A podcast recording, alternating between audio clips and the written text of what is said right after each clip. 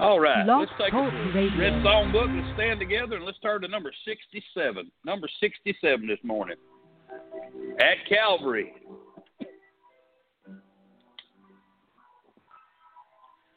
Years I spent in vanity and pride, caring not my Lord was crucified, knowing not it was for me he died on Calvary.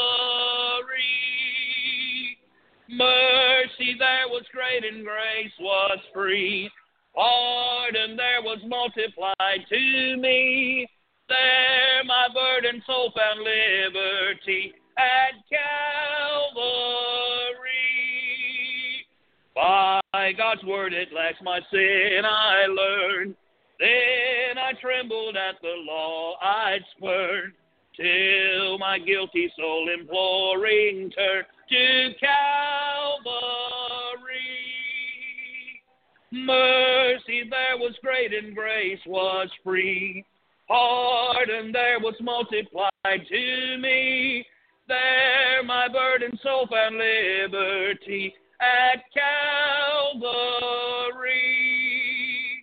Now I give to Jesus everything. Now I gladly own him as my king. Now my raptured soul can only sing of Calvary. Mercy there was great and grace was free, pardon there was multiplied to me. There my burdened soul found liberty at Calvary. Oh, the love that drew salvation's plan. Oh, the grace that brought it down to man. Oh, the mighty gulf that God did span at Calvary. Mercy there was great and grace was free, pardon there was multiplied to me. There my burdened soul found liberty at Calvary. Amen. It's good to be in God's house with you this morning. Amen. Good to be saved. Amen. Well, we got prayer requests this morning, I'm assuming. Yes.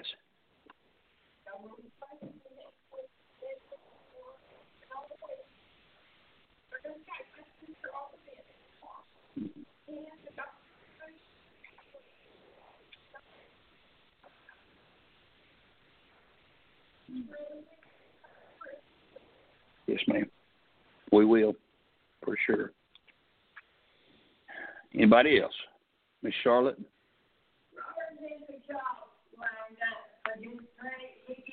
Okay, I will. Anybody else? Prayer request.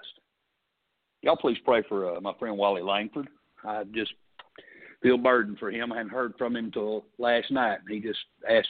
He just said he really needed prayer. So let's lift him up in prayer. God knows the needs he has, and uh, he's just going through a struggle in life. Y'all remember to pray for my brother and my nephew. As uh, I mentioned earlier, you know, if anybody knows somebody has a camper trailer that maybe we could rent for a couple months. If you just know of somebody, please let me know. Looking for a place for him to go. So, um, and just pray for his emotional well-being. Um, I'm sure there's others, other prayer requests. Anybody? All right.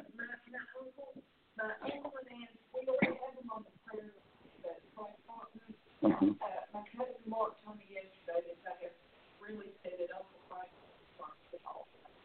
And last week, Mark said that he would get really angry, and they hadn't told anyone because he really thought his chest was hurting. But I think that an ambulance came and there was, right. You know, I think he even off the but pray. Yes. Amen. We sure will. Anybody else before we pray? Yes.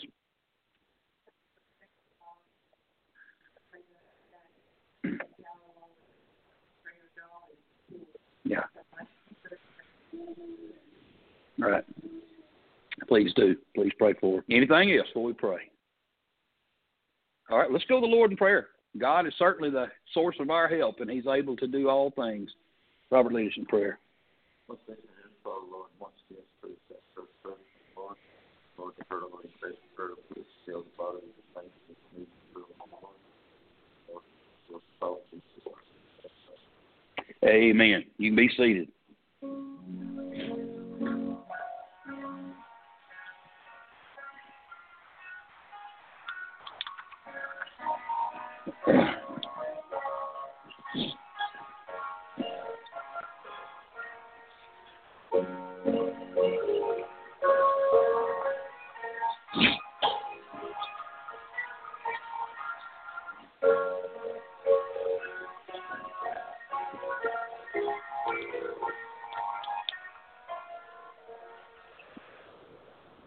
All right, turn to number seventy-four. Number seventy-four, saved by the blood of the crucified one.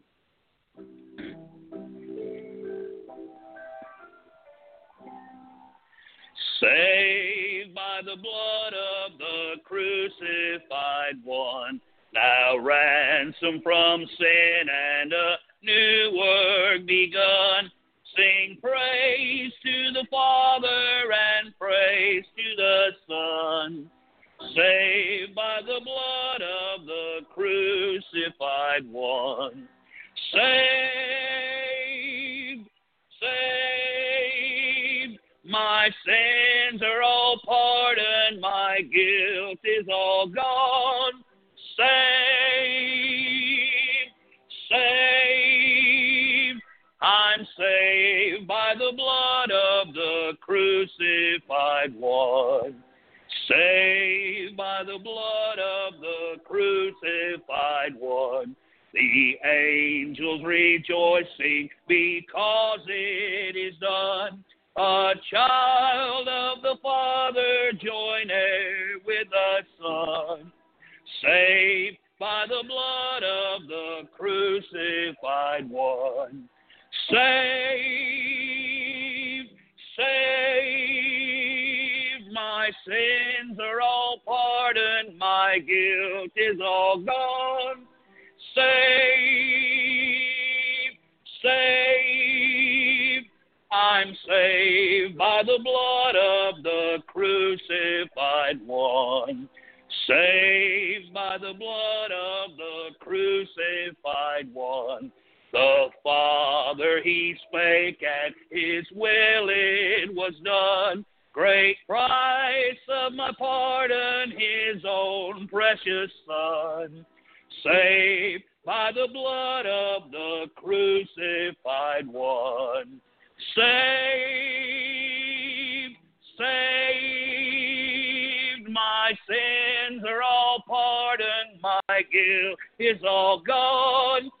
Saved, saved. I'm saved by the blood of the crucified one. Saved by the blood of the crucified one.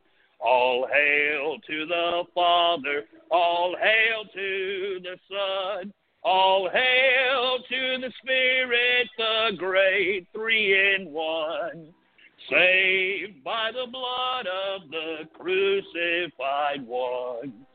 Saved, saved, my sins are all pardoned, my guilt is all gone.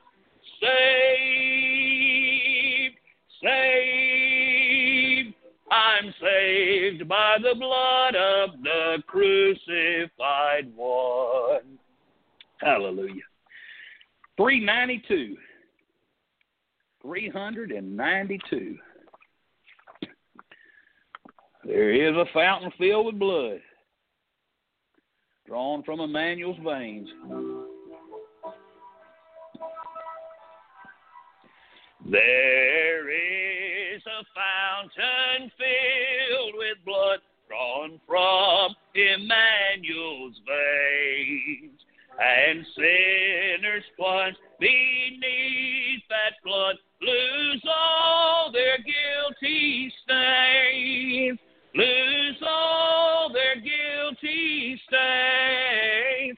Lose all their guilty stains, and sinners plunged beneath that flood lose all their guilty stains. The dying thief rejoiced to see that fountain in his day. And there may I, though vile as he, wash all my sins away. Wash all my sins away. Wash all my sins away. And there may I, though vile as he, wash all my sins away. E'er since by faith I saw the stream thy flowing wounds supply, redeeming love has been my theme, and shall be till I die. And shall be till I die, and shall be till I die. And redeeming love has been my theme, and shall be till I die. Then in a nobler, sweeter song, I'll sing thy power to save. When this poor lisping, stammering tongue lies silent in the grave, lies silent in the grave, lies silent in the grave. When this poor lisping, stammering tongue lies silent in the grave. Number twelve. Number twelve, on a hill far away stood an old rugged cross. That's where we're going this morning. We're going to Calvary.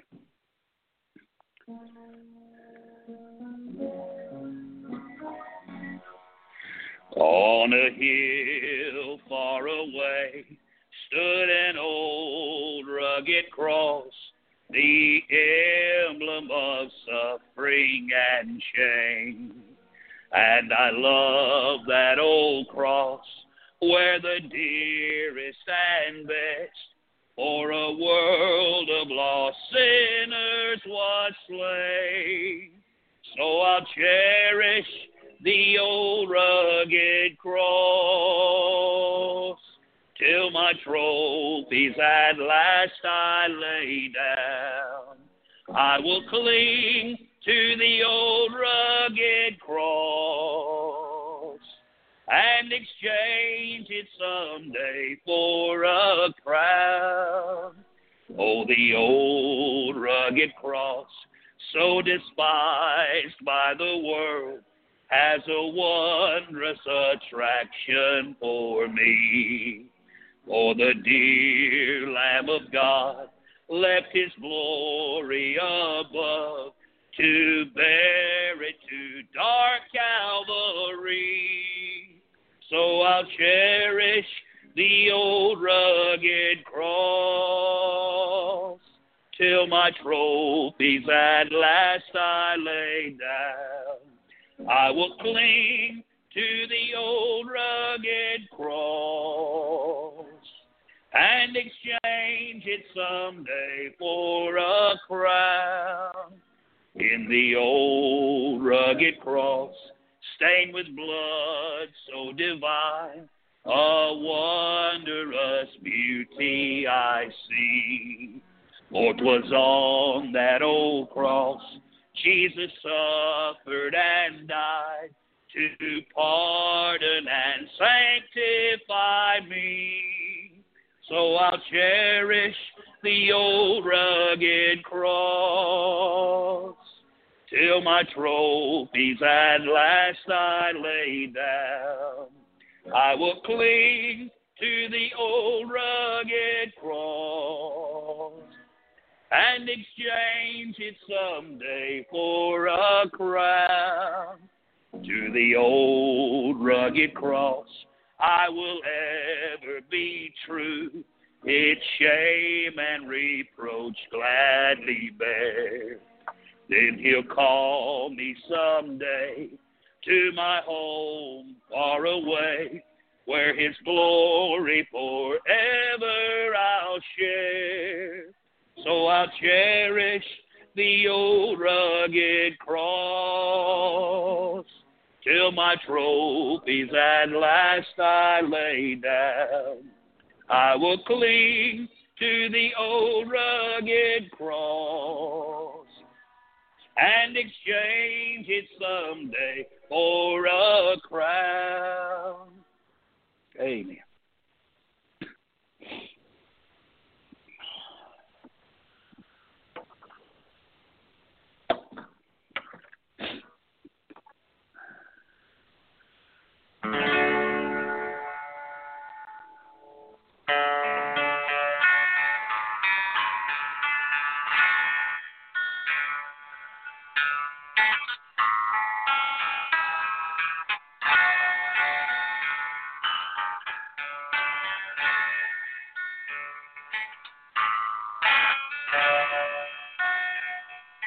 King of my life, I crown thee now, thine shall the glory be.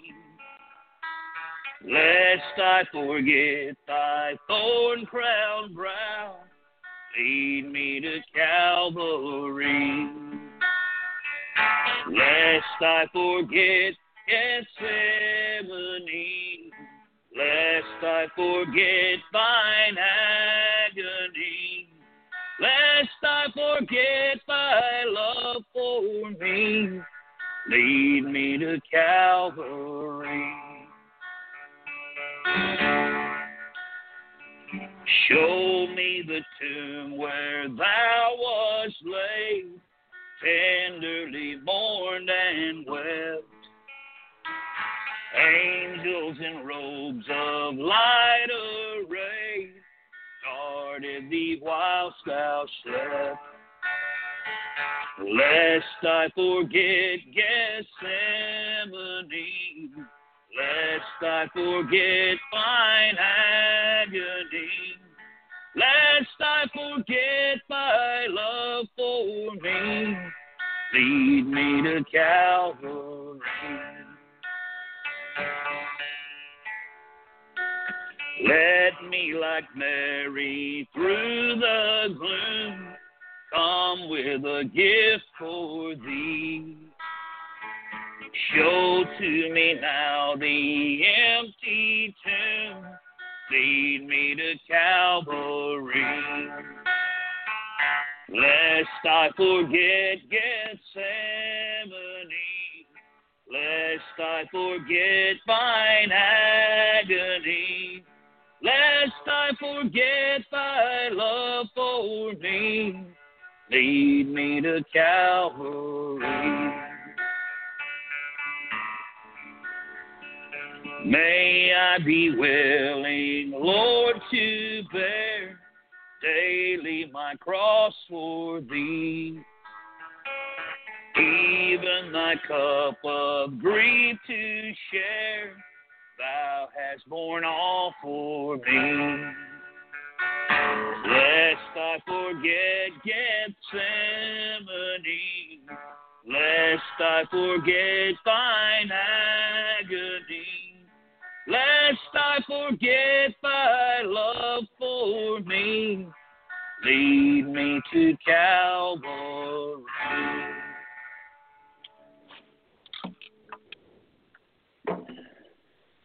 Take your Bible, turn to Luke twenty-three this morning. Luke twenty-three. We're going to start in verse twenty-seven of Luke twenty-three. Part two hundred eight, Getting to Know Jesus. Took a long time to get to Calvary. And we're going to be here a little while. You know, the narrative of Calvary is very short. Doesn't take you much reading to get through it. You can read through it in ten minutes and, and read it read it slow and get through it in ten minutes. Uh, but I mean, you can probably read through it in two or three if you hurry. but you won't ever absorb all that you need to absorb unless you slow down and you let God show you, let God guide you, let God teach you as you go through, and you see what the Lord did for us. And I want you, and, and I, I, I hate that I feel pressed for time this morning, because I have I have a message that needs to be delivered, and uh, you pray for me that I can get it all in. I'll do my best not to run over this morning, but I cannot guarantee it, because again, it's such a it's such an important message, and I don't want to let anything slide. Luke chapter twenty-three, beginning in verse twenty-seven, we're going to read down through verse thirty-eight.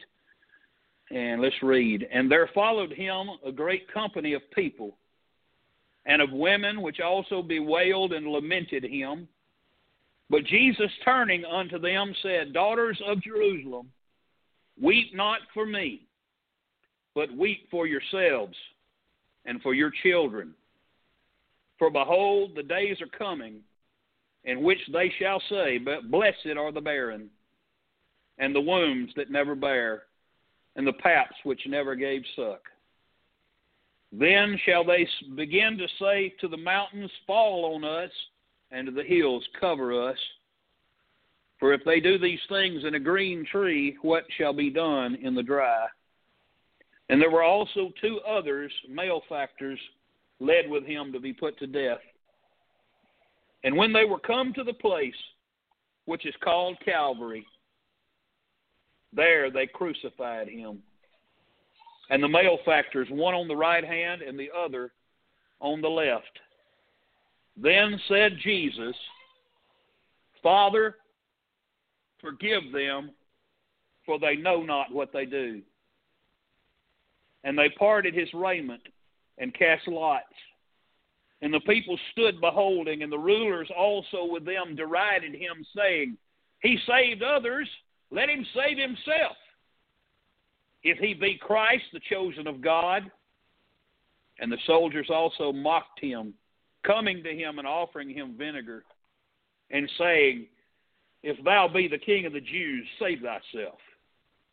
And a superscription also was written over him in letters of Greek and Latin and Hebrew. This is the King of the Jews. Let's go to the Lord in prayer this morning. Our Father, we come before your throne this morning. Lord, I come as humbly as I know how, and I ask you, Lord, for, Lord, something I could never manufacture on my own, and that's eyes to see and ears to hear and a heart to understand the Scriptures the way that are intended for me to understand and to see and to preach and to teach. And, Lord God, I need you every, every inch of the way. Lord, I need you. Holy Ghost of God, breathe on me this morning. Please, Lord, forgive my sin. Please cleanse my life, Lord. Please fill my mind, my heart, my being with your Spirit, Lord, and please pour me out today. Use me for your glory. Reach into each and every heart that's under the sound of my voice. Lord God, I pray you stir them and make them realize, Lord, just what you've done for us. Lord, if there be someone, Lord, who's listening into this, Lord, there be someone who's lost and undone without their without the Savior, Father, without forgiveness of sins. I pray, Lord, this be the day the Holy Spirit, Lord, uh, cause them to see it clearly. Draw them to Calvary. Show them their need for forgiveness, for salvation, for cleansing, for the forgiveness of sins. Lord God, we love you. We thank you, Lord, that you loved us so much that you gave us a Savior.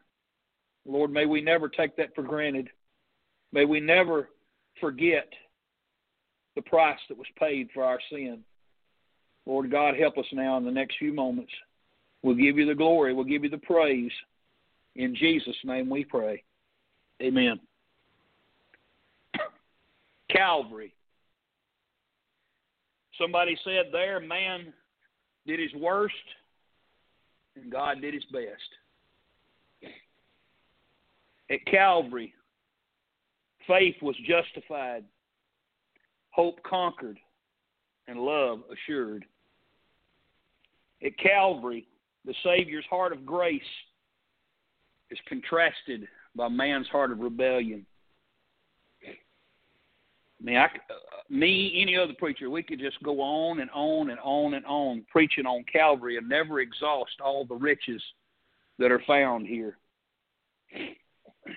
And there's many important parts and aspects of Calvary that we could preach on, but there are seven utterances that Jesus made from the cross, seven statements. And over the starting this Sunday for the next seven Sundays, we're going to be looking at each one of those cross utterances and, and just what God has to say to us through them.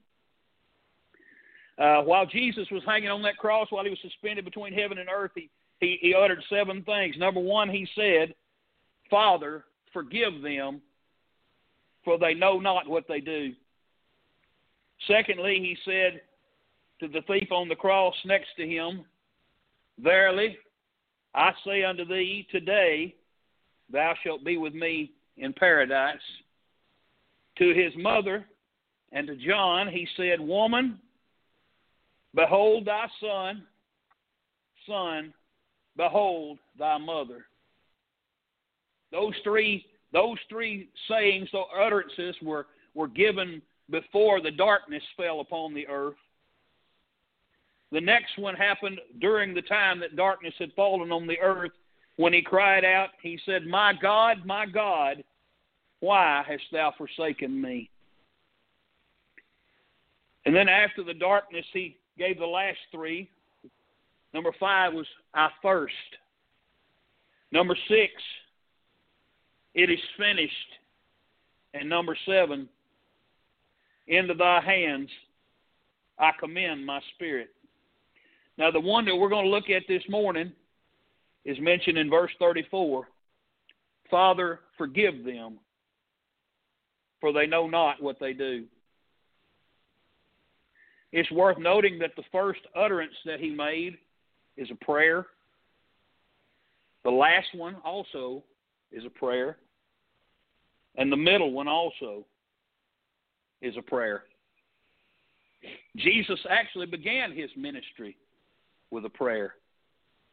And now he ends his ministry also with a prayer. Beginning his ministry in Luke three, twenty-one and twenty-two, the Bible says, "Now when all the people were baptized, it came to pass that Jesus also being baptized and praying, the heaven was open, and the Holy Ghost descended in a bodily shape like a dove upon him, and a voice came from heaven which said, Thou art my beloved Son, and thee I am well pleased."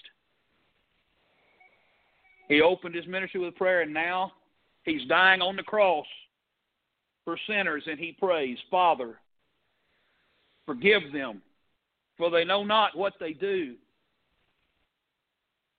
Think about it. This has to be the absolute height of human kindness. The absolute height of it. Men, men have all kinds of ideas about what makes greatness. All over this world, they have, they have all kinds of ideas. If a man has great talent, man can sing, and boy, he can just, he can just, his, his voice is so beautiful, it just awestruck, it makes people awestruck. Or, or, or someone can really act. Somebody can run a football real fast up and down a field, or throw a baseball, or shoot a basketball in a hoop, and people say, "Oh, wow, they're so great." Some people have a lot of money, and people say, "Man, boy, what a great guy. He got all kind of money. I mean, he got money, he can do anything in the world with all that money. Look how great that guy is." We look at somebody who's made it in fame and fortune, and, and, and they're on T V, and their face is plastered on every magazine, and, we, and people look at them and they say, "Whoa, what a great What a great role model. What a great actor. Boy, they've really made it. Aren't they great?" You know, there's people in this world that's better looking than some of us. And we look at them, people look at them and say, "Boy, oh, they got great looks. It's something else, ain't they?" But you know, the Bible gives us a whole different picture of what greatness is. Jesus was displaying his greatness on the cross as he had never displayed it before. In Hebrews thirteen, verse twenty, the Bible says this. It says, "Now the God of peace that brought again from the dead our Lord Jesus, the, that great shepherd of the sheep, through the blood of the everlasting covenant." Don't miss what I just said now. "The God of peace that brought again from the dead our Lord Jesus, that great shepherd of the sheep, through the blood of the everlasting covenant. Now, I want you to note that in the Bible, Jesus is, he's called the Good Shepherd. He is called the Chief Shepherd. And here in Hebrews chapter thirteen, verse twenty, he's called the Great Shepherd. Now, the reason for his greatness, the basis for his greatness, is explained there in the verse. It says, he led us through the blood of the everlasting covenant.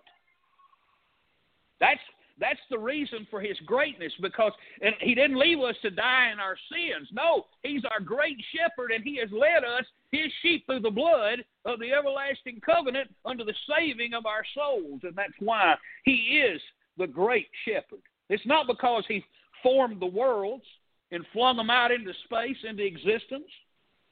It's not because he healed the sick and raised the dead. It's not because of his miracles and, and healing for, for those who are born with handicaps and deformities.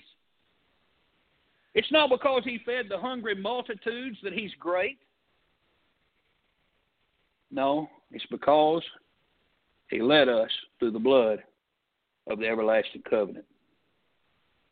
If a man wants to experience greatness in this life, you know what he's going to have to do? He's going to have to experience some sacrifice. Jesus Christ is great because he gave the ultimate sacrifice, shedding his blood for the everlasting covenant and giving every man, every woman, every boy, and every girl the opportunity to be saved from their sins. And in this we see humanity at its greatest. You say, why humanity at its greatest? Because Jesus Christ was dying as a man. He was not dying as God. God was not dying upon that cross. But Jesus Christ, the man, was suffering for our sins in a way that no other man could ever suffer. So we hear Jesus crying out, Father, forgive them. Know not what they do.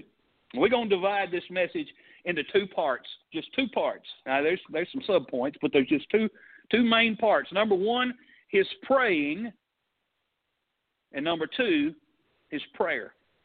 His praying and his prayer. And I'm on a hurry because we've got a, quite a bit of ground to cover here this morning as we look at his praying. First of all, I want us to notice this, that I want us to see here there's an example for every single believer, every single believer in his praying. Let me ask you a question. All through Jesus' ministry, he had he had done acts of mercy with his hands.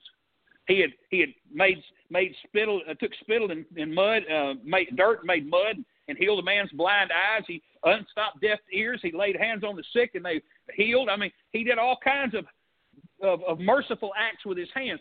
But what could Je- what did Jesus do when he no longer could use those hands? He prayed. Jesus' feet could no longer walk to and fro to be merciful to people, to, to show them God's love. And he couldn't walk anymore. So what did he do? Prayed. Jesus could no longer instruct his disciples because they'd all ran away from him. What did he do? He prayed. When Jesus could do nothing else, he prayed. Now, let me just say this. There's a lot of churches just like ours, full of older saints. Most churches are that way today. There's not many churches filled with youth anymore, and if they are, they're probably not preaching much gospel. But let's be honest. When folks get older, you know what happens? Our bodies get weaker. We get tired, and we can't do everything we used to could do. You know, and it's true. Just can't do what we used to could. But, so what do we do? You know what? A lot of times people get discouraged. A lot of times people give up and quit altogether. They say, I just can't do anything like I used to, so I just guess I can't do nothing. And they sit down and they give up. But let me tell you something. There's one thing you can still do for sure, and you can pray. You can pray with everything you have. Sometimes people end up on Social Security on a fixed income. They can barely make it from month to month. They feel helpless and they, they can't give like they once gave, and and they or they want to. They still want to, but they can't do it like they used to, and they feel helpless. Well, what do you do? You can pray. Prayer is a more valuable commodity than any money that was ever in an offering plate. You realize that, don't you? It costs nothing to pray. Not a single dime does it cost to pray. Jesus is your example. Listen here. He's your example of praying when all else has failed. You may be in a position someday where you say, I just don't, I, I everything is just, everything is falling apart on me, and here I sit, and I don't know what I'm going to do, and, and, and everything's a mess. I don't know what to do. Remember, there he was, nailed, hung between heaven and earth. There wasn't a thing he could do, but he prayed. He's your example. Listen to me. He's your example of praying while in weakness. While in weakness. Isaiah fifty-nine sixteen, there's a verse there, and it says, it's talking about God looking, and it said, and he saw that there was no man and wondered that there was no intercessor. Nobody to pray for someone else. Nobody to lift up the lost. Nobody, nobody to lift up the saints. Nobody to cry out to God for the things that are lacking around them. Greatest ministry that a man can undertake or a woman can undertake is a praying ministry. I've said before, I thank God for people that tell me that they pray for me. That gives me comfort. It gives me encouragement. It helps me to know that, that people are petitioning God's throne on my behalf.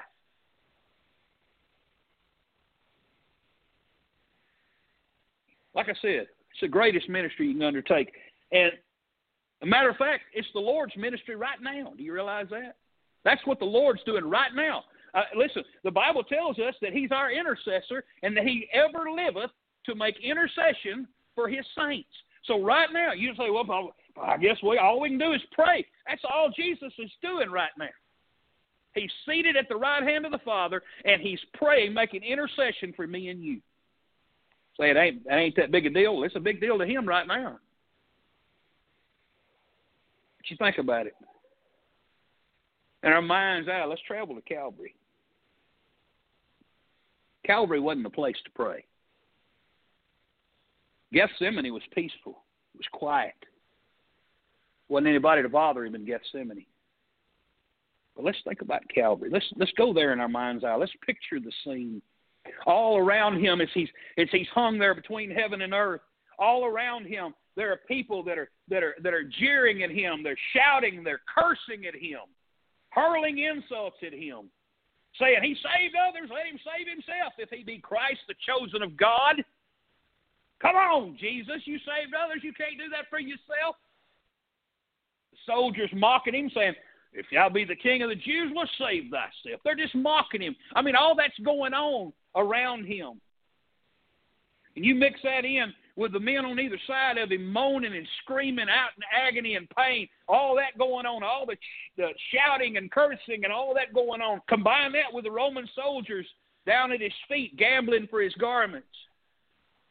And we ain't even touched upon the pain he's going through yet.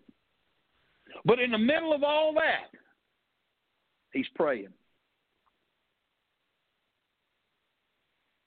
I read somewhere that it said that it's not uncommon for one who was crucified to shriek, to scream, to curse, and to spit at the spectators. And I can understand that. But not our Lord. No. Prayed. In the middle of the most horrible suffering and death imaginable, he prayed. They laid him down upon that middle beam that he carried, that two hundred pound cross beam that he carried part of the way up the hill of Calvary to Calvary, and, and they laid him down and they stretched his arm out and they took a spike that was anywhere from, from, from this long to this long, and they, they laid that thing right there in the middle of that wrist. You say it said hands and feet. Well, in, in those days, your hand was considered your wrist and your hand. They drove it through that bone because they nailed it in his hand. It would have ripped out. That's the most painful place they could have put it. Right there on that nerve that runs through the middle of the wrist. And that spike drove right through that nerve. They stretched that other arm out and they drove that nail through into the wood, and he felt his skin cinch up against the wood. And then they took, they took and they raised him up and they put it in that notch, one foot. They placed it here, and they took the other foot, and they placed it over, and they took that spike, and they started in one foot, and they drove it in the front of the foot, through the heel, into the front of the other foot, and through the heel of the other one into the wood.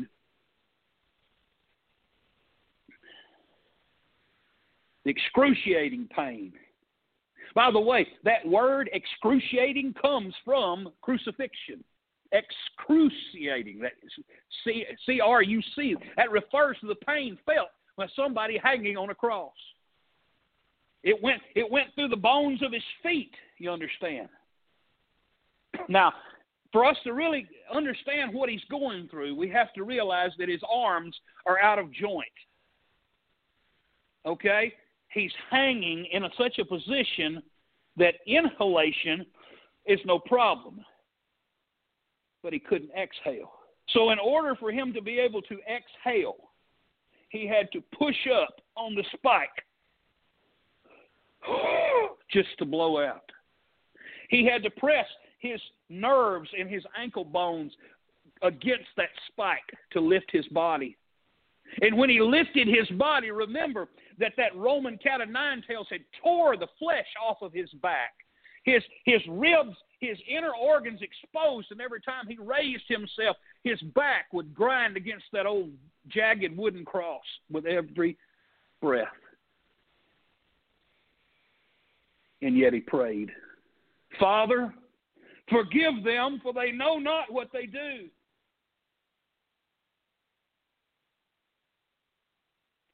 And we see our second point. Not only is he an example to us, but we see a lesson in this. And the lesson is this: nobody is without hope. Not a single sinner is without hope. Of all the people in the world to pray for, I don't think I'd have prayed for the mob that was screaming and hurling insults and cursing me. I don't think I would have prayed for the lictors who, who took the flesh off of my back. I don't think I would have prayed for the soldiers that drove the spikes in his hands and his feet. But he did. I would have thought that bunch was beyond hope, wouldn't you? Have you ever been praying for somebody to get saved and their life got further and further and further out of control, and you began to think to yourself, this is useless? There's no point. I got somebody like that in my life right now that I'm so burdened about, and I'm afraid he's going to die and go to hell. And I've been praying for him for twenty-something years, and I'm afraid that he that he, that he's going to slip out into eternity if I don't get to him before before too late, and I need to make a hurry-up effort at it. Listen, I'm burdened about that. But, you know, when, and I'm telling you, the person I'm talking about, he he he he spent years and years and years deep in witchcraft. He tried to drag me into it back in my younger days. I mean, this guy's messed up. If you saw him, you'd say, oh, my goodness, we don't need to get around that guy. But he's not beyond hope. He's not beyond hope. Don't ever give up praying for somebody, ever. No sinner is out of reach of the grace of God. No sin is so black that the blood of Christ won't wash it white as snow. And I, I admit, to our human eyes, ungodly mob that's crucified Jesus, they look beyond saving. But I want you to turn in your Bible to Acts chapter two. Acts chapter two. We now got forward, turn over there. Acts chapter two, verse thirty-six through forty-one. Peter stood up to preach on the day of Pentecost, and this is part of his message, what he said. He said, "Therefore let all the house of Israel know assuredly that God hath made that same Jesus whom ye have crucified, both Lord and Christ." Now when they heard this, they were pricked in their hearts, and said unto Peter and the rest of the apostles, "Men and brethren, what shall we do?" And Peter said unto them, "Repent, and be ye baptized, every one of you, in the name of Jesus Christ for the remission of sins, and you shall receive the gift of the Holy Ghost. For the promise is unto you and to your children and to all that are afar off, even as many as the Lord our God shall call." And with many other words did he testify and exhort, saying, "Save yourselves from this untoward generation." Then they that gladly received his word were baptized, and the same day there were added unto them about three thousand souls.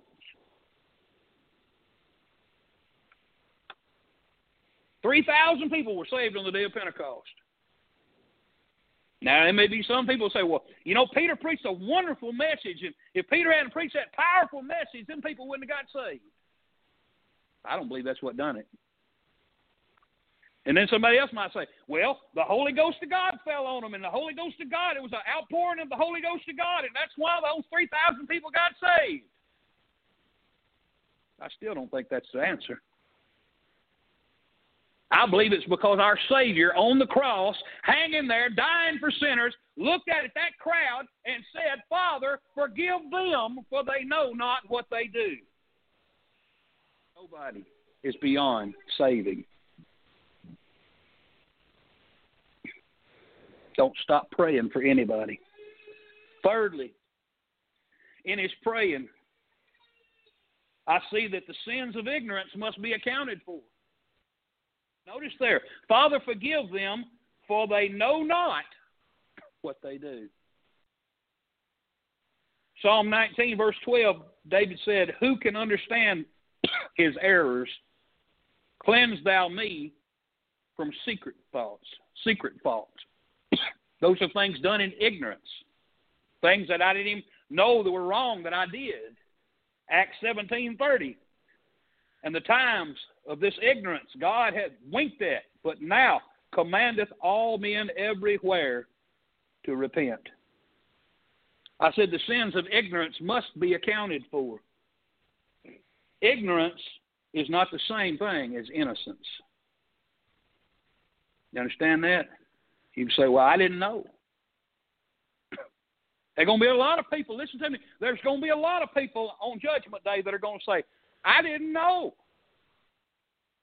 I didn't know that I had to believe on Jesus. I didn't know I had to trust him. I mean, I believed that he was real. I believed all that. I believed, I mean, I went through the religious stuff. I did all that, but I, I didn't know I had to really believe on him. God will say, oh, well, you didn't know. It'll be all right. No. Ignorance ain't no excuse. The fourth thing we're going to see in this is, is this, that Christ recognized his sonship even in his dying hour. He cried, Father, forgive them. Though he was dying, though all the sin of the world had been placed on him, though he felt, though though he knew he was he was going to be separated from the Father, even though, even in his dying hour, even with all the sin of the world placed upon him, he still cried out as if, I know that you are still my Father and I am still your son no matter what. Took that away. Somebody said, when righteousness is trampled underfoot and wrong is seemingly triumphant, faith is tempted to ask if there is really a God that sits on the throne of the universe, loving and wise and in control of everything. Sometimes things look so bad, it just don't even... God, are you there? Let Jesus reassure you that in your darkest hour, he's still your Father. You're still his child. No matter how it feels, no matter how far you feel from God, no matter how distant, you're still his child. Never got to the point of doubting. He still cried, Father. He never lost a sense of what he was dying for either. He was dying for them who were crucifying him. He was dying for me. He was dying for you. He never lost the thought of what he was doing on that cross. Forgiveness is contingent upon whether or not the debt has been paid, and he knew that he was dying to pay that debt. Fifthly, then there's the word forgive. Father, forgive them, for they know not what they do. I'm going to get a little deep on the, with, the, with you on this. The word forgive there, and I know you don't know Greek, and I'm not a Greek scholar neither, but I will tell you that the word forgive there is in the second aorist active imperative. Does that mean a lot to you? Let me just explain it to you. It means it's continual. It never stops. It's continuous, continuous, continuous. And it's directed not to the person speaking, but someone else. And it's a command at the same time. So when Jesus said, Father, forgive, it's describing his continuous prayer for their forgiveness throughout all the abuse and the crucifixion. When they slapped him, praying, Father, forgive them. When they punched him, they pulled his beard and they spit on him. When they nailed the crown of thorns into his head, he was praying, Father, forgive them, forgive them. When the when the Roman lictor took the cat of nine tails and ripped the shreds of his back, he prayed, Father, forgive them. When they put the two hundred pound cross on his back, Father, forgive them. When they drove the nails in his hand, Father, forgive them. With each breath, Father, forgive them. With each curse, Father, forgive them.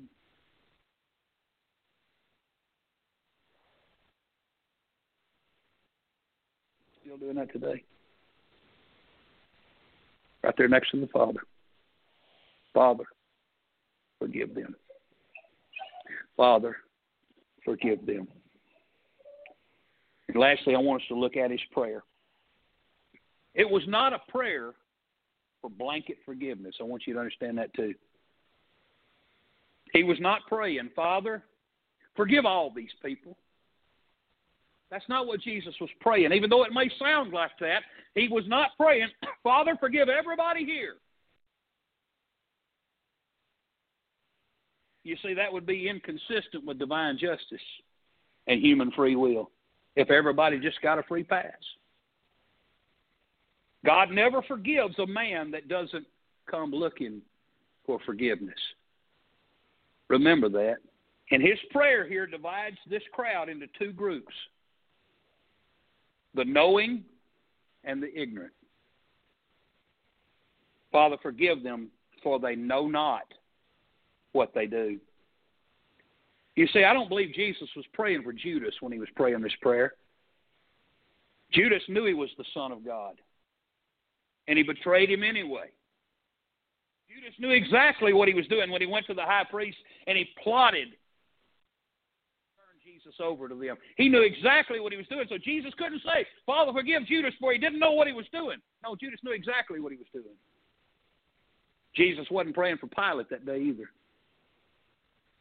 Pilate knew he was an innocent man, and he tried to he tried to set him free, but they insisted, so he went ahead and condemned him to die because he was worried about their opinion of him politically. He could not say to Pilate, Father, forgive Pilate, because he knew what he was doing.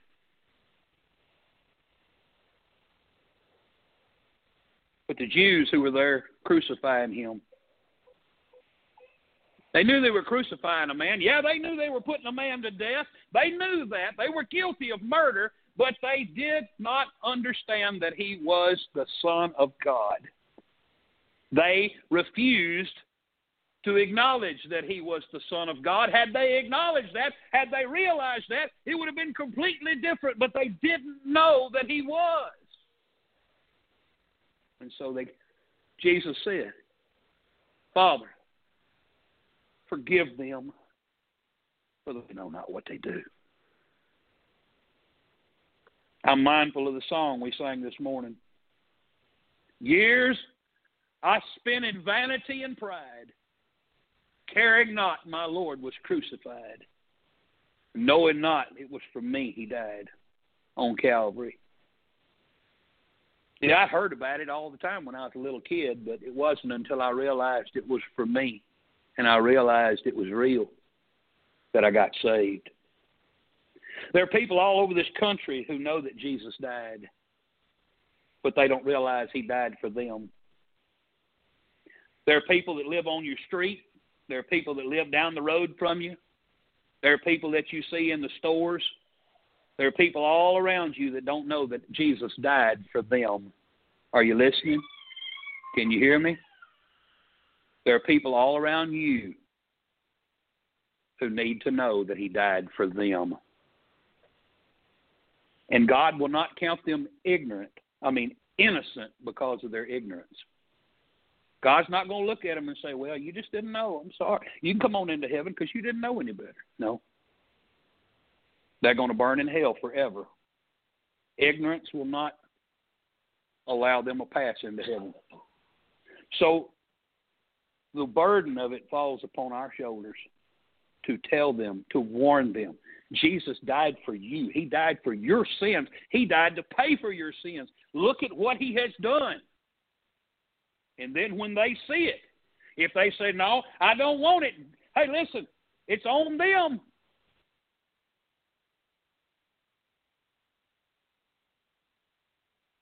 My duty to tell them. Got one last point and we're done. The last point is not even mentioned here in the scriptures, but it's implied. Father, forgive them and condemn me. That's the only reason he's able to forgive us, is because the Father condemned his own Son in our place. May we look at this today and realize with deep gratitude the love our Savior had for us, the love he had on Calvary, the love he has seated next to the Father. Father, forgive them, for they know not what they do. Let's stand together. We're going to have a song of invitation here in just a second. three sixty-six, if you want to find that ahead of time. three sixty-six, we're going to go to the Lord in word of prayer. And my prayer to you is this: don't worry about what time it is. Don't worry what's going on. If God's dealing with your heart, you just need to come and pray right where you're at. If you just want to sit down and pray or stand and pray, whatever you need to do. But my goodness, let's go to the Lord. Let's thank him for being so loving, so kind, so merciful, so, so tender toward us and so forgiving. Let's pour our hearts out to him today. Father, we love you. Thank you so much for your Son, Jesus. Thank you so much for the death that was paid. Thank you so much for the forgiveness for sins. Lord, we see. We see the example of suffering for sin. Lord, we see the example, Lord, of, of, of forgiveness in the midst of suffering, of prayer in the midst of suffering. Oh, God, help us to be forgiving. Lord, when others cause injury to us, help us to be quick to forgive. Lord, help us to remember that everybody needs Jesus. Lord, make us conscious, soul conscious of those around us that are headed for an eternity in torment. Oh, God, make us soul conscious. Lord, please let us be ever mindful of the message of forgiveness that's available to every single person. Lord, may we do our best for thee, to share the message of salvation through the blood of Jesus Christ.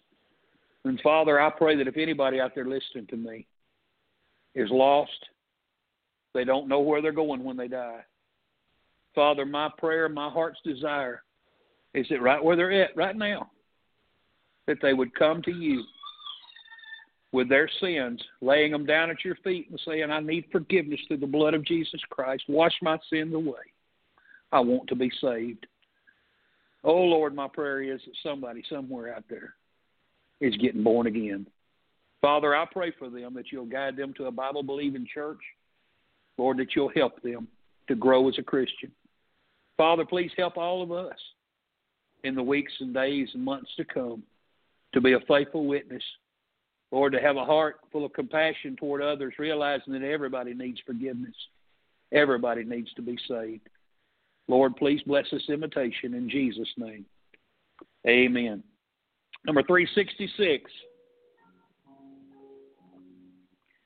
Jesus, keep me near the cross. There a precious fountain, free to all a healing stream, flows from Calvary's mountain. In the cross, in the cross, be my glory ever, till my raptured soul shall find rest beyond the river, sing the last, near the cross I'll watch and wait, hoping, trusting ever, till I reach the golden strand, just beyond the river, in the cross, in the cross, be my glory ever, till my raptured soul shall find rest beyond the river.